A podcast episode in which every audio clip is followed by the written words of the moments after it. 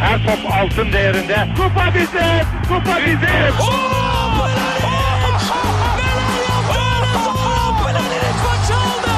Dengeli de attı. İsabeti de buldu. Magna Fontaine. Zoran Ersin. Dışarı çıkardı. Geldi, geldi, geldi.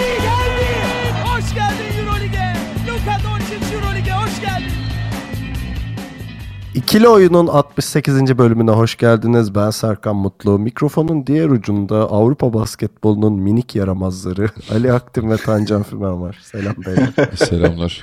Selam. Hiç tükenmeyecekmişçesine buluyorum bunları. Oğlum iyi bunları not Yaratıcılığına güveniyoruz. Her İleride bölümde yazayım altına bu hafta ne dedim acaba falan diye. Ee, Euroleague konuşacağız. Ee, tabii gündem birazcık yoğun. Özellikle işte bu tokat olayı üstüne Ergin Ataman'ın sözleri, oradan Melih Mahmutoğlu ve babasının cevapları falan derken bayağı böyle konuşacak materyal birikti. Zaten gelen sorular da o yönde olduğu için e, soru okumayacağım bu programda. Ee, hemen şeyi söyleyeyim programın akışını. Önce Malaga Efes maçını konuşacağız. Sonra Fenerbahçe Bröse'yi. Son kısımda da bu e, Ergin Ataman ve Obradovic konusundaki görüşlerimizi paylaşıp olaysız dağılırız diye düşünüyorum. Ee, Sessizce. Evet evet. Hiç şey çıkarmadan, sıkıntı çıkarmadan.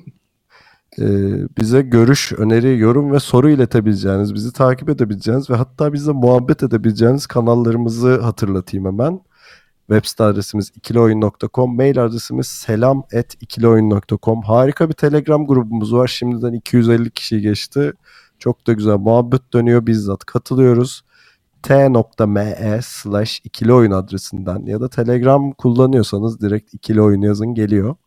Ee, Twitter'da SoundCloud'da ikili oyun takip edebilirsiniz. Geek Yapar'ın YouTube kanalındayız. Aynı zamanda Power FM'in Power App platformundan da takip edilebiliyoruz.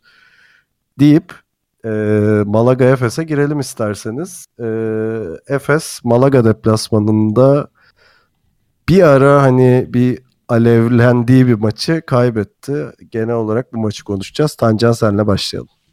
Abi ben direkt maçtan sonra sinir hapı yazdırdım ya direkt. Reçetem var artık maçları izlerken. Oğlum şizofren gibi oldum ya yani takım da öyle.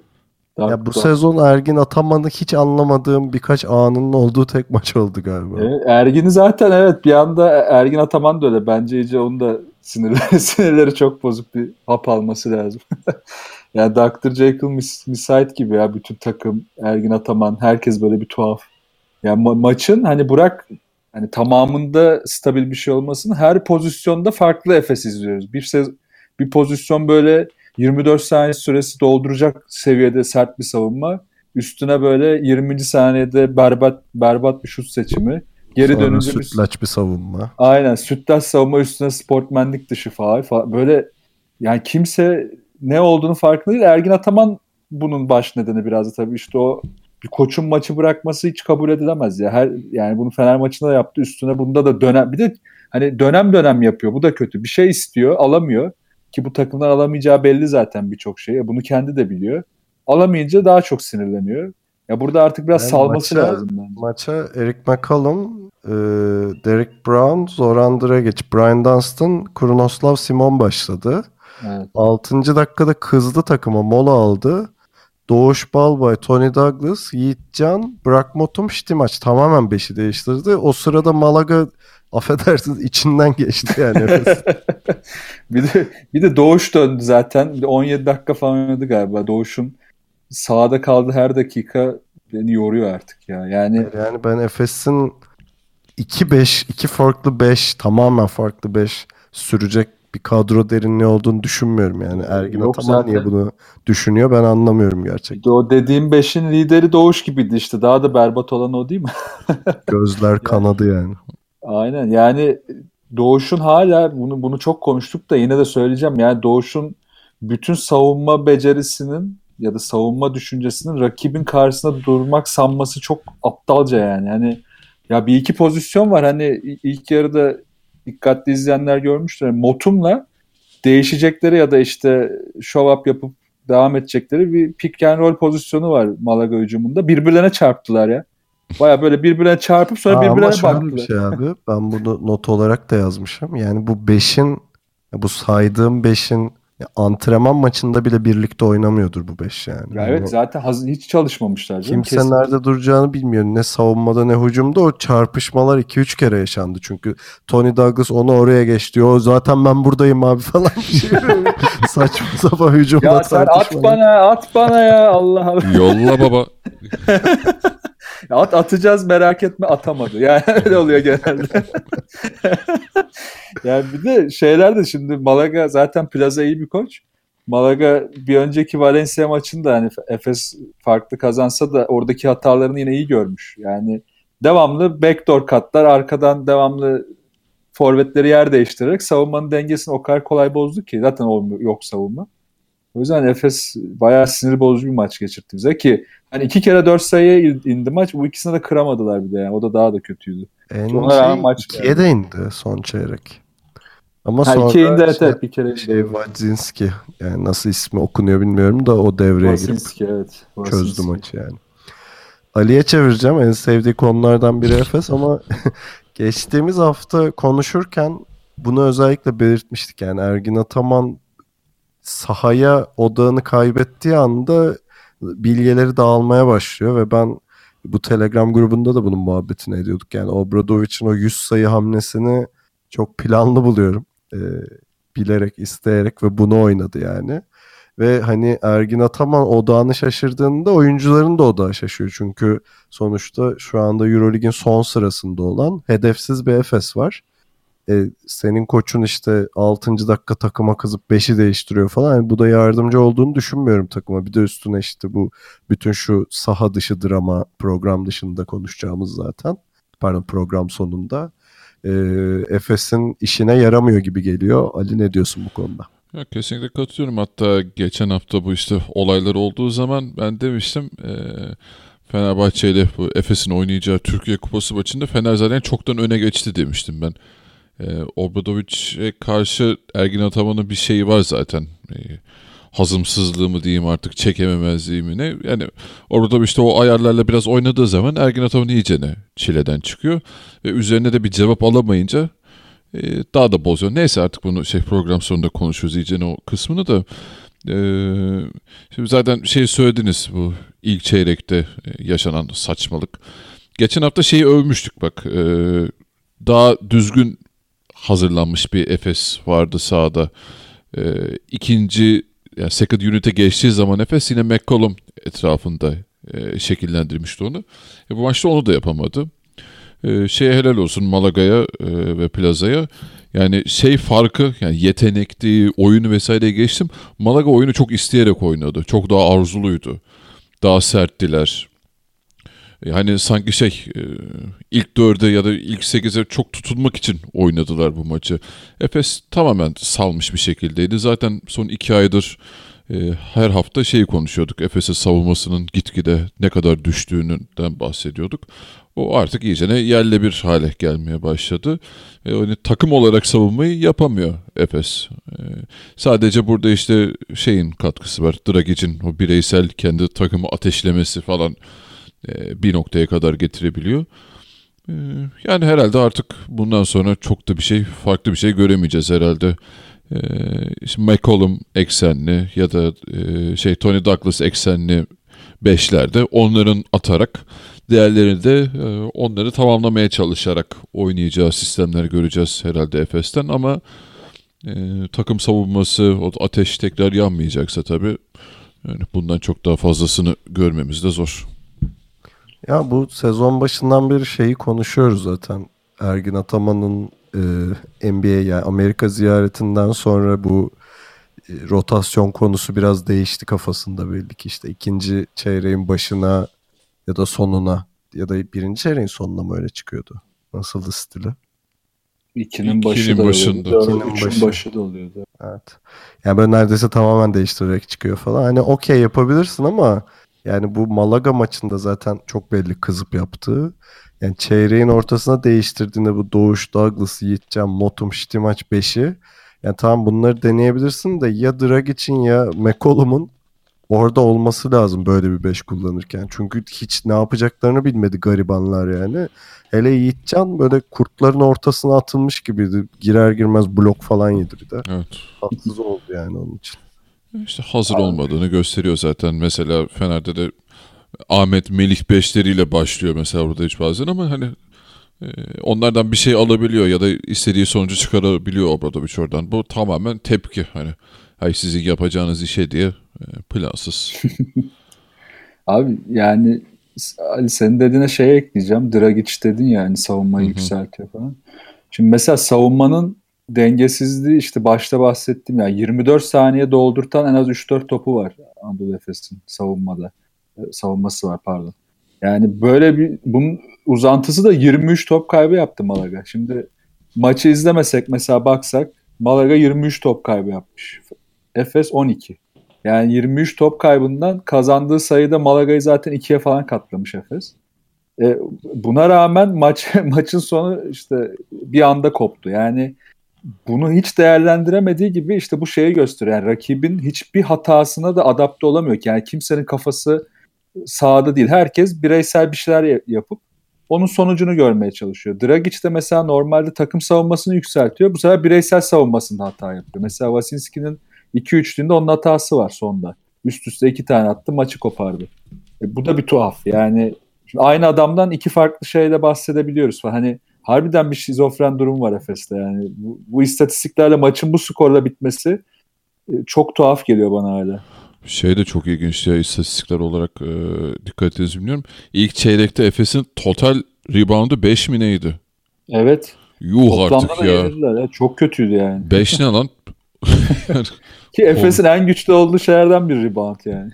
Ama işte o gidiyor işte maç hani ana rotasyon dışında kalmaya başladıkça o e, o istatistiklerde geriye düşmedi düşmeye başladı Efes. Ya hem o var ama Dunstan da 5 rebound almış mesela. Dunstan standardı 10 rebound'tır eskiden öyleydi daha doğrusu. Bu sene değil de. E, Ben bir de tabii Derek Brown'dan bahsetmek istiyorum. Yani Ergin Ataman onu biraz da şey gibi kullanmak istiyor. Yani topu aldığında sadece dış atışı değil içeriği de zorla diye ama yani şunu artık kani oldum. Gerçekten çok kötü bitirici pota altında. Saçma sapan şeyler yaptı çünkü. Hani ya böyle boş alanı bulup delmesi lazım bir şekilde ama böyle sabit bir şekilde topu alıp içeri girmeye başladı çalıştığında çok saçmalıyor Derek Brown gerçekten. Abi Derek Brown da biraz şey adam hani etrafındaki sistem sayesinde biraz da yükselebilecek bir adam. Hani McCollum'un öyle çok ihtiyacı olmuyor buna. Ee, zaten sezonun çok büyük bölümünü kaçırdı ve şu geldiği ortamda artık iddiası kalmamış bir takım görüntüsü olduğu için ve havası olduğu için takımda e, yani e, ben o yüzden sezonu geri kalanında da Derek Brown'un çok daha yükselebileceğini zannetmiyorum şu yapı içerisinde. Ee, başka ne notlar var onlara bakıyorum. Ha bir de Derek Brown'un sportmenlik dışını not almışım kendime. Evet, o da işte adamını bahsettiğim kaçırdı. aynen. Ondan önce de kötü tercih yapıp hemen zaten işte 4 sayıydı orada fark. Evet Daha orada da bitirdi. indirecekken çeviremedik maçı. Ya ben zaten yani Avrupa'da şimdi NBA'de konuştuğumuzun bazı şeyler hala tersi burada. Çünkü oyuncu kalitesi ve oyuncuların yeteneğiyle ilgili bir şey bu. Ya o kalitenin içine çünkü ben şeyi de katıyorum hani zekayı bilmem neyi de katıyorum. Yetenek ayrı bir şey. Zaten o da düşük. E, Avrupa'da erken hücum oynayabilecek kaç oyuncu var ki zaten işte Efes böyle oynamaya çalışıyor. Yani bunu yapabilecek ya bir Dekolo var, bir Doncic var falan. Hani zaten bunlar artık NBA görmüş ya da NBA'ye gidecek elit seviyeler. Bunlar böyle adamın yoksa elinde senin erken hücum oynama şansın yok yani. O yüzden hani bunlara bu kadar kolay yapmaları da yine koçun kontrol altına alamamasından oluyor takım. Bir de tabii Efes'te hep gördüğümüz sezon başından beri şey var. Bir panik hali olabiliyor takımda. Mesela bu maçta fark ikiye indi. İşte sonra Augustin'in bir tane tiplediği top var. O ara Efes çok iyiydi bu arada. Ama sonra Wajinski'nin üçlüğü geldi. McCollum hemen ulan üçlük attı cevap vereyim deyip üçlüğü kaçırdı. Bir tane daha yedi Efes o işte. sırada. Hop fark 10 oldu yani. Gerçekten göz açıp kapayıncaya kadar yani bu durumlara takım olarak tepki vermektense Efes böyle McCollum'un dur ben şimdi oyunu değiştireceğim deyip ya başarılı olması ya da sıçması yani %50-50 ya da formundaysa 51-49 şansını denediği şeylere kalıyor, kumarlara kalıyor Efes'in başarısı. Biraz böyle bir sorun var bence. Abi bunların hepsi şeye dayanıyor işte sezon başından beri konuştuğumuz problemler işte takım mühendisliğinin yanlış yapılması, e, her sene Efes'in sil baştan yapması, işte oturmuş bir kadron olsa ya da çekirdeği olsa en azından hani maç sonu daha sakin kalabilirsin. Artık birbirine daha çok güvenen adamlar vardır. Ulan beni geçerse bak arkamda işte şey destek gelir, nereden gelir hepsini çok iyi bilirsin. Biz hala işte şey konuşuyoruz yani birbirlerine çarptı falan diyoruz oyuncular yani. e, sezon ortasında koç değişti, işte Tony Douglas geldi, işte transferler bilmem ne. Yani işte oturmuyor bir türlü. Olmuyor. Ee, herhalde bitti konuşacaklarımız. ben bir tek şeye baktım. Malaga'nın fikstürüne. Üst üste Maccabi ve Kızıl Yıldız'la oynayacaklar. İkisi de hani onun etrafında hani yakın puanlarda değil. Tabii şey Maccabi şu an playoff e, çerçevesinde ama olur ha iki galibiyet çıkarırlarsa o sekizincilik şey bayağı karışmaya başlayacak. Enteresan Evet. olacak yani. Evet ya. Orada bir inan, inandılar. Güzel bence. iyi ise. Renk, rengi kaçırmıyorlar. Ama aşağı yukarı ilk 7, ilk 6 falan belli oluyor gibi görünüyor. Bilmiyorum katılıyor musunuz? Ha, kesinlikle Al-. Aynen. Altı belli. Mesela geçen Abi- sene hani bu ilk sıradaki takımlar da aşağı taraf bu kadar erken kopmamıştı. Hani bu sene biraz daha değişik. Mesela e, şey çift taneli galibiyet sayılarına çok erken ulaştı ilk 8'deki takımlar bu sene mesela. Tabii geçen sene de açıkta da sona kalmıştı. Orada bir üçlü durum olmuştu falan. Güzeldi yani. Biraz daha. Yine yine olabilir tabii yani. Şey değil de dediğim gibi biraz daha erken şey oldu üst taraf. Yani özellikle şey çok erken koptu. Bu kadar beklemiyordum ben. Barcelona ile Valencia çok erken koptu gibi oldu yarıştan. Onların biraz yani tamam ilk şey böyle 6'ya gireceklerini düşünmüyordum ama bu kadar kötü ya beklentinin altında kaldı diyeyim daha doğrusu.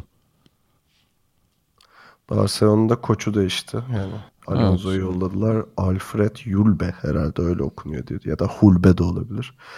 Ee, o çalıştırıyor şu anda Barcelona'yı. Bu sene onlar da hedefsiz kalan takımlardan biri oldular yani. Onlarda da biraz şey Efes sendromu gibi oldu ya. İstedikleri kısaları bir türlü alamayınca bütün sezonu kapattılar gibi oldu yani. Peki kısa bir ara verip Fenerbahçe Brosalım.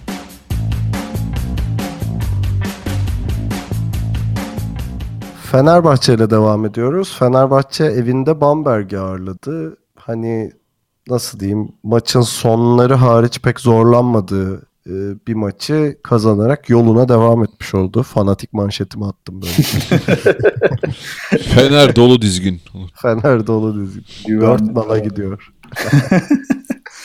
yani biraz şey Fenerbahçe standardını gördüğümüz hani böyle çok da kasmadan diyeyim kazandığı bir maç oldu gibi. Ne diyorsun Ali?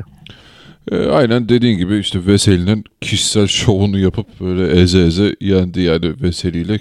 Geri kalana da çok fazla ihtiyaç kalmadı yani gerçekten. Biraz şey farkı ortaya çıktı. E, hani siklet farkı. Siklet farkı, aha. evet. E, Brose'de de zaten şey yoktu. Maçta Trinkieri de yoktu. Yardımcı koçla çıktılar herhalde.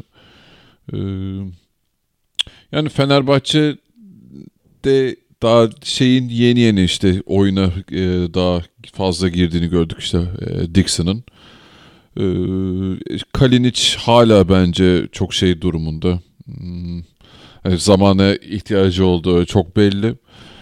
Jason Thompson'a yine hiç katkı alınamayan bir maç artık. O da bilmiyorum ne olacak böyle bir, yani en azından bir maçı iyi bir maç kötü şeyini yakalayabildi ama yani dediğin gibi Fenerbahçe'nin öyle çok kasmadan yine savunmasını belli bir düzeyde tutarak maçı her e, kontrolündeydi. E, şey çok e, fazla oturdu artık Fenerbahçe'nin yapısına bu mellili beşlerdeki savunma gerçekten çok yukarı çıkmaya başladı. E, Guduric buraya çok iyi bir parça olarak oturdu. Ya Brose'nin e, Veseli'ye hiç cevabı olamadı. Gerçekten özellikle savunmada e, yani hiç durdurabilecek bir durumda, pozisyonda Yani değillerdi. Musli eşleşmesinde yani çok rahattı e, Veseli. Gerçi Musti de iyi sayı attı. Hani pota altında fena bitirici değil ama Veseli atletikliğindeki bir adamı da tutamıyor maalesef yani. Yok kesin yani çok dediğim gibi yani başta söylediğim siklet farkı çok fazla ortaya çıktı. E, maçın sonuna doğru da artık Fenerbahçe o farkı da açtıktan sonra e, saldı mı diyeyim yani o şey avantajını kullandı e, sayı farkının. Çok da kendini kasmadan bitirdi. Yani şey hala ilginç geliyor bana gerçekten. Ee, şu dönemlerde takımlarda biraz dalgalanma olabilir. Ee, özellikle üst sıra takımlarından e, kendini daha garantiledikten sonra bir şey düşüşü olabilir. Performans düşüşü olabilir takımı genelinde. Ee, bunu bana geçen sene söyleseydiniz yani bu konuyu geçen sene konuşuyor olsaydık ben ilk Veseli düşer derdim. Ama bu sene gerçekten yani nazar değmesin diyeyim çok inanılmaz oynuyor. O konsantrasyonunu hiç kaybetmiyor. Ya, tabii ki de düşebildiği maçlar oluyor ama kafa feci yerinde yani ve şu an e, Avrupa'nın bence bilmiyorum katılır mısın ama tartışmasız en iyi uzunu gibi duruyor bence şu an. E, Katılırım yani. herhalde. Katılmam. Ay, yani Ayon falan da sakat hani öyle çok büyük rekabet de yok şu anda karşısında. Ha, olsa bile yani Ayon'un tavanını şimdi tartışmayalım da. Ayon'un tavanı nedir Ali? Tavan konusuyla Tancan ilgileniyor abi ben. Ona ayrı departman kurduk. Ta tavan olayının ustası Tancan. Eski masonum ben duvar tavan hep benden söylüyorum. Masonları karşımıza alıyor. o, bu sefer sıçtık işte. evet camia ya. Haftaya bizi dinleyemezseniz bilin ki kötü şeyler olur. Yalnız haftaya da şey e, hem All-Star haftası hem şey değil mi? E, Evet, Euroleague tatili var. Belki tatilde yaparız diye düşünüyordum zaten. Ya işte tatil diyelim de biz şey bir şey olursa panik ol Evet, ufak bir kaçırılma fidye olayı olursa panik yapmayın. Ya oğlum 250 kişilik grubumuz var toparlarız parayı sorun Aynen. olma. Şimdi hepsi onar lira verse. Ee, şey diyeceğim Tancan'ı çevireyim e, sözü fazla sulandırmadan ortalığı. Hani çok ölçü maçı değil Fenerbahçe için. Hani Euroleague'de şey seviyesine gelmek önemli bir şey tabii. Hani sahaya formamı koyarım, maçı alırım seviyesi. Hani bu büyük takımların arada yararlandığı bir teknoloji oluyor. Fenerbahçe için böyle bir maçtı. Hani mesela Kalin için maç kondisyonunu kazanması gerekiyor. Bu çok açık en azından biraz e, şeyde kalabildi. İşte 10 dakikanın üzerinde süre alabildi falan. Hani bu gibi yönlerden evet okey ama Jason Thompson'ın savunmadaki korkunçluğu falan e, bu gibi şeylerin alarmı da devam ediyor herhalde Fenerbahçe. şey soracağım ya o üçüncü faal hakkında ne düşünüyorsunuz? Hani adama sadece arkasında böyle bir parmağıyla dokundu ve zart diye hemen faali çaldılar. Biraz Bence da doğruydu. hani artık üzerine etiket gibi de yapışmaya başladı Thompson'ın bu ya böyle çok Bu bileyim. pikte yaptı değil mi? Ben orada fare değil de Thompson'a zaten kızdım ya. Yok Yani. piki demiyor galiba ya. Rebound alırken arkadan ittiği değil mi? Ee, yok Riti değil ya şey kimdi prosede hatırlamıyorum. Smaç yaparken yani adamı kaçırdı şöyle arkasına Tamam Tamam işte. adamı Tamam, kaçırdın. mı? Ha kaçırdı kaçırdı yani bilmiyorum yani. Bence doğru. Abi öyle adam kaçırılmaz diyorum ben de. ya faal Hayır, olsa da çünkü olmaz. abi o pozisyon şöyle Erman Toroğlu gibi konuşacağım. yani havadaki bir oyuncuya gerçekten dokunduğunda çok dengesi bozuluyor ve bence faul çalmak gerekiyor. Yani o zaten eline koluna hakim olması gerekiyor. İşte Niye o- dokunuyorsun abi adamı? o- Neye yarıyor yani? Ona hiç alışamadı şey Thompson ya. Ona hiç alışamadı. Hala görüyorsunuz zaten sağda kafayı yiyor. Ne yaptım lan ben diye böyle. O bence işte hatayı yaptım. Allah sıçtık bir şey yapmalıyım hatası bir daha üstüne. evet bir üzüntülülük şeyi itirazı oldu. Çünkü tekrarını izliyorsun çok net faal yani çoğu pozisyonda yani. ben o zaman acı söyleyeceğim biraz. Dost acı söyler kısmı. Ya söyle de hani ben zaten onu düşünerek şey dedim hani çok ölçü maçı değil derken onu kastediyordum. Ya Yani ölçü- eleştirecek çok şey var ama bir yandan da rahat rahat gül oynuyor kazandı maçı. Şöyle yo, ölçü maçı olmadığına katılıyorum ama şu açıdan da ölçü. Yani Barcelona maçı da benzerdi. Orada da benzer hatalar oldu. Ve bu benzer hatalar Olympiakos maçında da olduğunda sonuç çok fena oluyor. Yani bunun üstüne de e, Fenerbahçe'nin Real Madrid Zalgiris ve CSK'ydı sanırım üçlü ya da yani o sıra. Ya Zalgiris Real ya da Real Zalgiris hatırlamadım şimdi. Real, Zalgiris, CSK. Şimdi Sonra bu bir de Maccabi. Bir de Maccabi. Ya bu üç takıma hadi Maccabi neyse bir, bir şey olur belki de onda. Hani bu üç takıma karşı bu hataları yaparsa Fenerbahçe ki bence Obradovic zaten bundan kurtulmak için çalıştı bu maçta. Yani bu maç o açıdan iyi oldu. Yani bu hataları o maçlara taşımamak için elinden geleni yaptı. O da nasıl? Yani Fenerbahçe'nin savunma mobilitesi, savunma temposunu devamlı yüksek tutacak şekilde 5'te korudu sahada. Zaten sürelere bakınca anlıyoruz yani 25 dakika civarı oynayan 3-4 oyuncu var. 30 dakikaya gelen hiç yok. Bayağı böldü süreleri. Bir tek işte Sinan 4 saniye oynadı. O da sayılmaz zaten. Ee, onun dışında herkes 10 dakika, 15 dakika, 20 dakika. Maksimum oynayanlar da 27 dakika civarı. Bu da Wesley zaten. Ee, bu tempoyu devamlı korudu. Bu çok iyiydi Fenerbahçe açısından. A- İşte düştüğü anlarda genelde işte bireysel hataların çok yükseldiği anlar. Ya pozisyonun içinde Melli yoksa bir hücum anında savunmada Thompson varsa zaten ya faal oluyor ya sayı oluyor ya da hani takım boş şut bulup kaçırıyor en iyi ihtimalle rakip takım. O yüzden hani orası çok sıkıntılı. Yani o faal pozisyonu ondan dedim. O pikte çok büyük hata yaptı. Hatta o hatayı daha sonra birkaç kere daha yaptı Fenerbahçe. Obradovic yine deli, delirdi bayağı.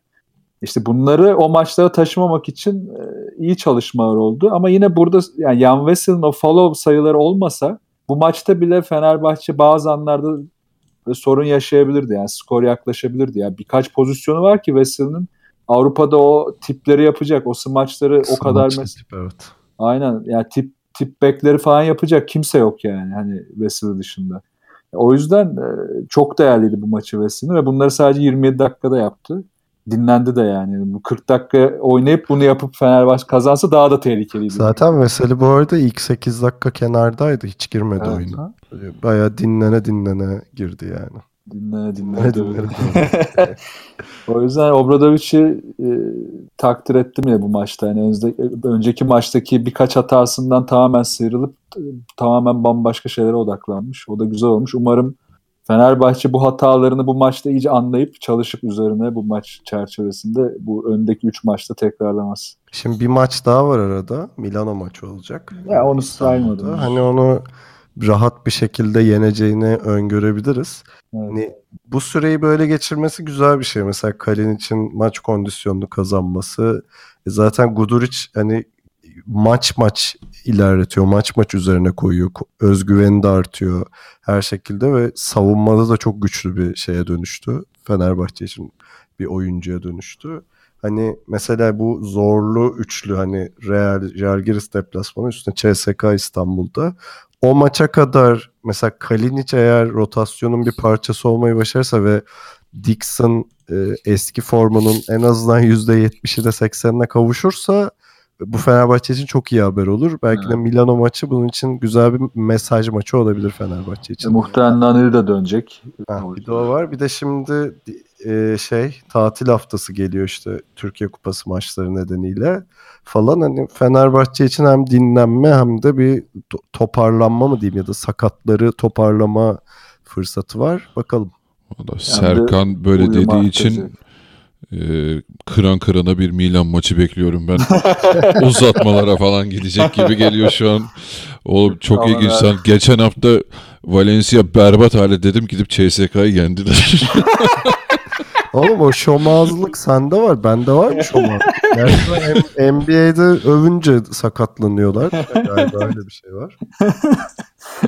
Bilmiyorum üçümüzde de böyle bir genel bir şey işte Tancan'da daha çok kovulma işlerine falan bakıyor. ama Ben, kovulma tavan bende abi. Tamam. Beni Devin Booker'ın babası aradı. Oğlumu mahvettiniz diye. Kayınvalidesi ağlamış Devin Booker'ın. Neyse Fener böyleydi. Şimdi babalar ağlamalar derken e, gene kısa bir ara verip e, Melih Mahmutoğlu'nun babasını konuşalım.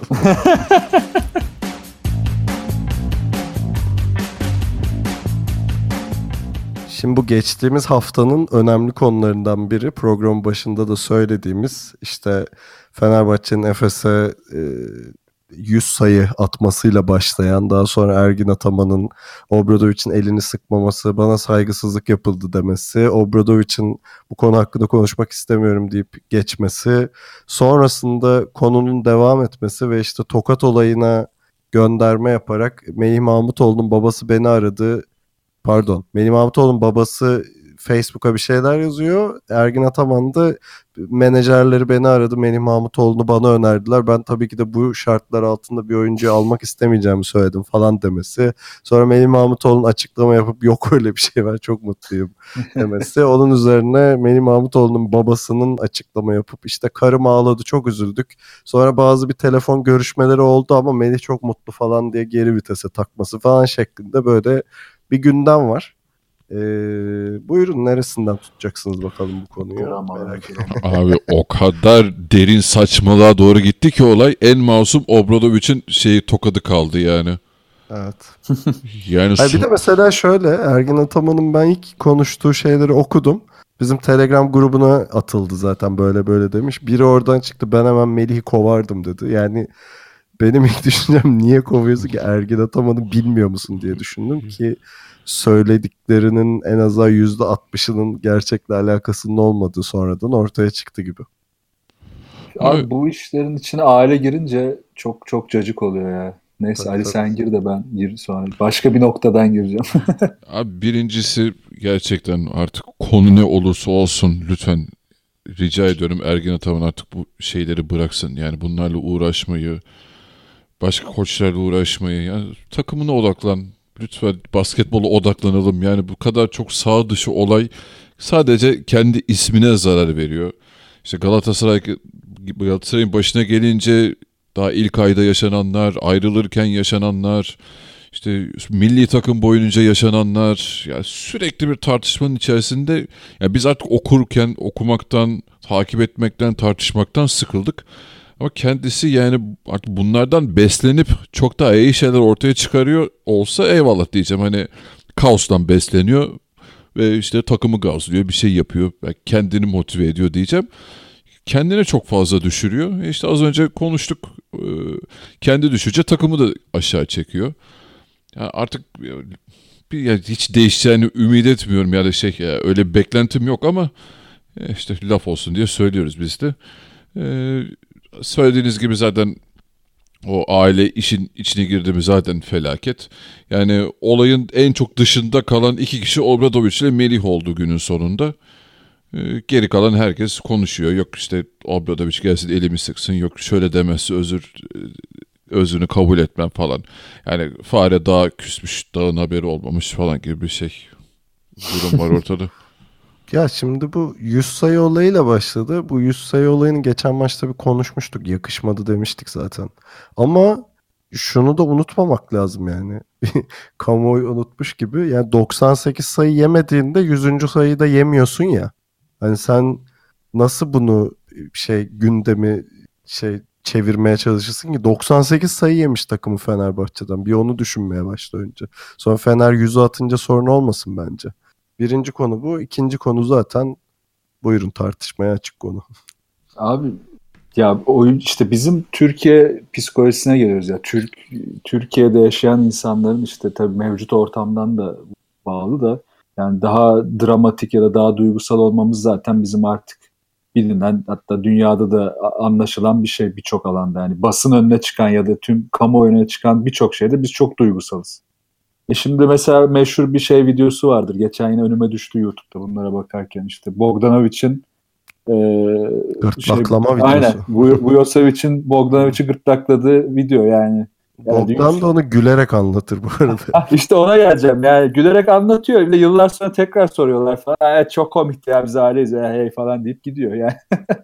Şimdi işte bu e, genel yetiştirme ve hani altyapıda bunun hani bakın yine ben şey, yine şey söyleyeyim de yanlış anlaşılmasın. Bu ben doğrudur demem asla bir tokata ya da boğazlamaya. Ama bu disiplinle yetiştiği için bu oyuncular özellikle Sırplar, Litvanyalılar, Hırvatlar hatta genelde aynı zaten bölge. Makedonlar da bunun içine dahil. Boş boşlaklar yani aynı disiplinlerden geliyorlar ve koçları da birbirine çok benzer. Zaten O birçoğu yüzden dayak yemeden akılları başına gelmez. ya ta, e, e, o da var da tam öyle değil. ya bu disipline e, hazır büyüyor bu oyuncular. Yani bu disiplinde bunu bu, yani bir tokat yediklerinde ya da fiziksel bir zarar görmüyorlar bundan ama o andaki o titremeyi, o aydınlanmayı ya da o şoku yediklerinde başka şeyler düşünüyorlar ama yanlış yaptım düzeltmeliyim düşünüyor. Biz ağlamaya geçiyoruz. Şimdi buradan neye bağlayacağım? Melih Mahmutoğlu'nun işte programdan önce konuşuyorduk tam da hatırlamadım sonradan baktım. Bütün altyapısı Anadolu Efes. Efes Pilsen dönemi. 90'ların sonu ve 2000'lerin başı. O dönemki Efes koçlarını bizzat biliyorum, gördüm, izledim. İdmanlarına gidenleri biliyorum, muhabbetleri biliyorum. İsmini vermeyeyim. O dönemin baş koçu, altyapı koçu. Yani Obradovic'in bırakın o tokatını. Yani kafada board kırmalar mı dersiniz, tekme atmalar mı, kapıya sıkıştırmalar mı? Yani bak hani bunları bizzat bildiğim için söylüyorum. Bunları yaşamış birinin babası çıkıp sonra işte Melih'e şöyle bir tokat atınca işte karım ağladı. Ben yıkıldım, bittik, çocuğumuz ölecek falan tribüne girmeleri. Üstüne de o Facebook yorumu da çok komikti. İşte 35 milyonu kime verseniz işte başarılı yapar o takımı falan. Hani bu zaten aşırı anlamsız ki ben burada Aziz Yıldırım'ın da bir şekilde bunu öğrenip devreye girdiğini düşünüyorum. Hem Melih tarafında hem de menajer artık o kimse kim aradıysa. Her şey bir anda silindi çünkü ortalıktan. Ya bunları yaşamış birinin babasısın sen zaten. Şimdi bunu şimdi burada başka yerlere gitti olay. Yani bunları bilmiyor musun da şimdi buna takıldın. Hani bu işi evet biz doğru değil, biz de doğru olmadığını zaten uzun süre tartıştık ama işte hep bir tutarsızlık var ve ucundan tutulan yerlerin hiçbiri birbiriyle bağlantılı değil. E, bu ne oluyor? Kime zarar veriyor? En, günün, günün sonunda Fenerbahçe'ye zarar veriyor. Ergin Ataman kendine zarar veriyor. Hani bu işten kârda çıkan yok. O yüzden bir an önce artık bunu kapanıp gitmesi lazım yani. Ya bir de bu basketbolda yok Berk'in annesi, Melih'in babası, Lonzo'nun babası gibi şeylerden de çok sıkıldım gerçekten. Evet abi. Yani. Ya, alın çocuklarınızı gidin abi bundan. Yeter ya çıkın gündemimizde. Abi zaten çoğu spor salonunun altyapının kapısına yazarlar veliler giremez falan diye. Evet, Herkes o kadar çok çekiyor ki bunlardan. Abi çok Hayır, gerçekten konu öyle büyüdü ki yok federasyon bir şey demeyecek mi? Yani bu arada t- tekrar şeyi söylüyorum eleştirdiğimizi Obradovic'e yakışmadı falan dedik. Hani geçen Euroleague bölümünün dinleyin. Oradaki görüşleri söylersiniz. Hani suratına sopayla vurmadı yani sonuçta. O kadar da değil ya. Hani sonuçta bir itmeden falan farkı olmayan şeyler bunlar. Bunlar yaşanabilir gerçekten. Abi işte dediğim gibi olay o kadar hızlı bir şekilde aptalca yerlere vardı ki en masum şey Obradovic'in o tokadı kaldı yani. Tabii. Aynen işte koptu gitti her şey çünkü orada. yani, Tabii şimdi şu var. E, Türkiye Kupası maçı var. Ortam son derece gerilmiş durumda. İşte yok elini sıkmam benden özür dilesin falan gibi saçmalıklar dönüyor zaten. E, ben zaten Obradovic bunu planlayarak yaptığına eminim. Yani o e, Ergin Ataman'ın e, engesini bozmak için. Ki bozuldu ama Ergin Ataman da resti görüp üzerine gitti yani. Şimdi ortam iyice gerildi. Bunun kime yarayıca, yaradığını Türkiye Kupası maçında göreceğiz herhalde. Öyle gözüküyor. Ki daha önceden de görmüştük. Yine öyle olacak gibi. Aynen. Ama işte yine dediğim gibi Ergin Ataman bunlardan beslenip daha iyi şeyler ortaya çıkarabilen bir koç olsa eyvallah yapsın diyeceğim de yani şu an şey avantaj Obradoviç gözüküyor. Ya belki yapar da elinde öyle hırslı bir oyuncu yok. Ama bir dakika Ergin Atan bunlardan şöyle besleniyor abi. Sportif başarı anlamında takımını gazlamak için değil, kendi medyatik karakterini e, şişirerek besleniyor. Ki mesela yani... şu an hala Galatasaray taraftarının çok sevdiği bir isim. Hani Efes taraftarı ne düşünüyor bilmiyorum Ergin Ataman'la ilgili ama hani yani öyle bir duruma geliyor ki zaten Ergin Ataman ismi Efes Anadolu Efes'in önüne geçmeye başlıyor. Ya Zaten bu yaşandığından beri Efes'in formu da ortada yani. Kolay gelsin diyorum. Kendi egosunu tatmin ediyor diyorsan eyvallah ki zaten ne zaman ortam bu kadar gerilse Ergin Ataman hep kendinden üçüncü tekil şahıs olarak bahsetmeye başlıyor falan. Orada anlıyorsun zaten şey ayarın bozulduğunu yani. Peki var mı ekleyeceğiniz bu konuda? Yok abi bence yeter artık ya. Ben Fazla bile konuştuk. evet evet ben gerçekten bu sporcu anası babasıyla ilgili konuşmaktan yani. Aynen abi yani. Tamam bak, hiç, hep son bir şey söyleyeceğim abi. Hiçbir yabancı oyuncu ile ilgili böyle bir mu Türkiye'de bir düşünelim. Yaşanmadı. Kapatabiliriz. Ki bu arada şey söylentisini hatırlarsınız. Ee, Fenerbahçe soyunma odasında Veseli'nin kafasına bordo atıldığı falan. ya tabii canım. Board değildi o ya. Havlu fırlattı falan gibi duymuştum ben. Ha, o da o da aşağılama abi baktığında yani bir farkı yok. Ozan şeye kadar gideriz zaten Ferguson'un ayakkabısına. İşte oradan daha da Evet. geçmişe gidersek bir ton şey çıkar yani. Ya bu bu hep oluyor abi, hep oluyor yani. Her yerde oluyor. Ama insanlar işte basının önüne gelmeyince ya da basının önüne gelince de başka konuşacak bir şey olmayınca buna takıyorlar kafayı. Ya belki oğullarınızı ve kızlarınızı benzersiz kar tanecikleri olarak düşünmemeye başlayarak e, sporumuza katkıda bulunmaya başlayabilirsiniz. Aynen öyle. Ya bir de pardon uzatıyorum ama bir şey daha ekleyeceğim. Yani bu işler şey değil ki yani kimse gidip de işte asgari ücretle işte çalışan oğlunun başına bu gelsin. Eki senin kemi benim diye adam. Şimdi bu olunca diyor ki aha oğluma vurdu. Ya çünkü piyasa zaten büyük. Milyonlar dönüyor. E, koç da milyonun milyon euronun baskının altında. E, başkan o baskının altında. Oyuncular o baskının altında. E, bu psikolojik şeyi birinin kaldırması lazım ve bu, bu psikoloji kaldırılırken de bu sorunlar çıkacak yani. Bunlar çıkmadan olmuyor bu işe. Bu kadar büyük paralar kazanıyorsanız bunlar yaşanıyor. Yani maalesef örmezden gelemeyiz. Peki artık kapatalım. Kapatırken şeyleri tekrar hatırlatayım. Bizi takip edebileceğiniz görüş, öneri, yorum ve soru iletebileceğiniz aynı zamanda muhabbete katılabileceğiniz kanallarımız, web site adresimiz ikiloyun.com, mail adresimiz selam@ikiloyun.com. Telegram grubumuza bekliyoruz. Güzel muhabbet dönüyor. Oradan da soru alıyoruz bu arada. t.me slash ikili oyun. Twitter'da ve SoundCloud'da ikili oyun takip edebilirsiniz. Yayınlarımız Geek Yapar'ın YouTube kanalından ve Power FM'in Power App platformundan takip edilebiliyor. Şimdilik şeye karar vermedik gibi yani Euroleague'de bir tatil var. Ufak bir tatil. NBA'de All-Star olacak. Önümüzdeki hafta program yapar mıyız yapmaz mıyız tam bilmiyoruz. Onun güncellemelerini veriyor oluruz herhalde. Oluruz oluruz. Veriyor oluruz dedim. Veriyor. Türkçesi. Veriyor olacağız. Teşekkür. Peki kendinize iyi bakın ve hoşçakalın. Hoşçakalın. Hoşçakalın.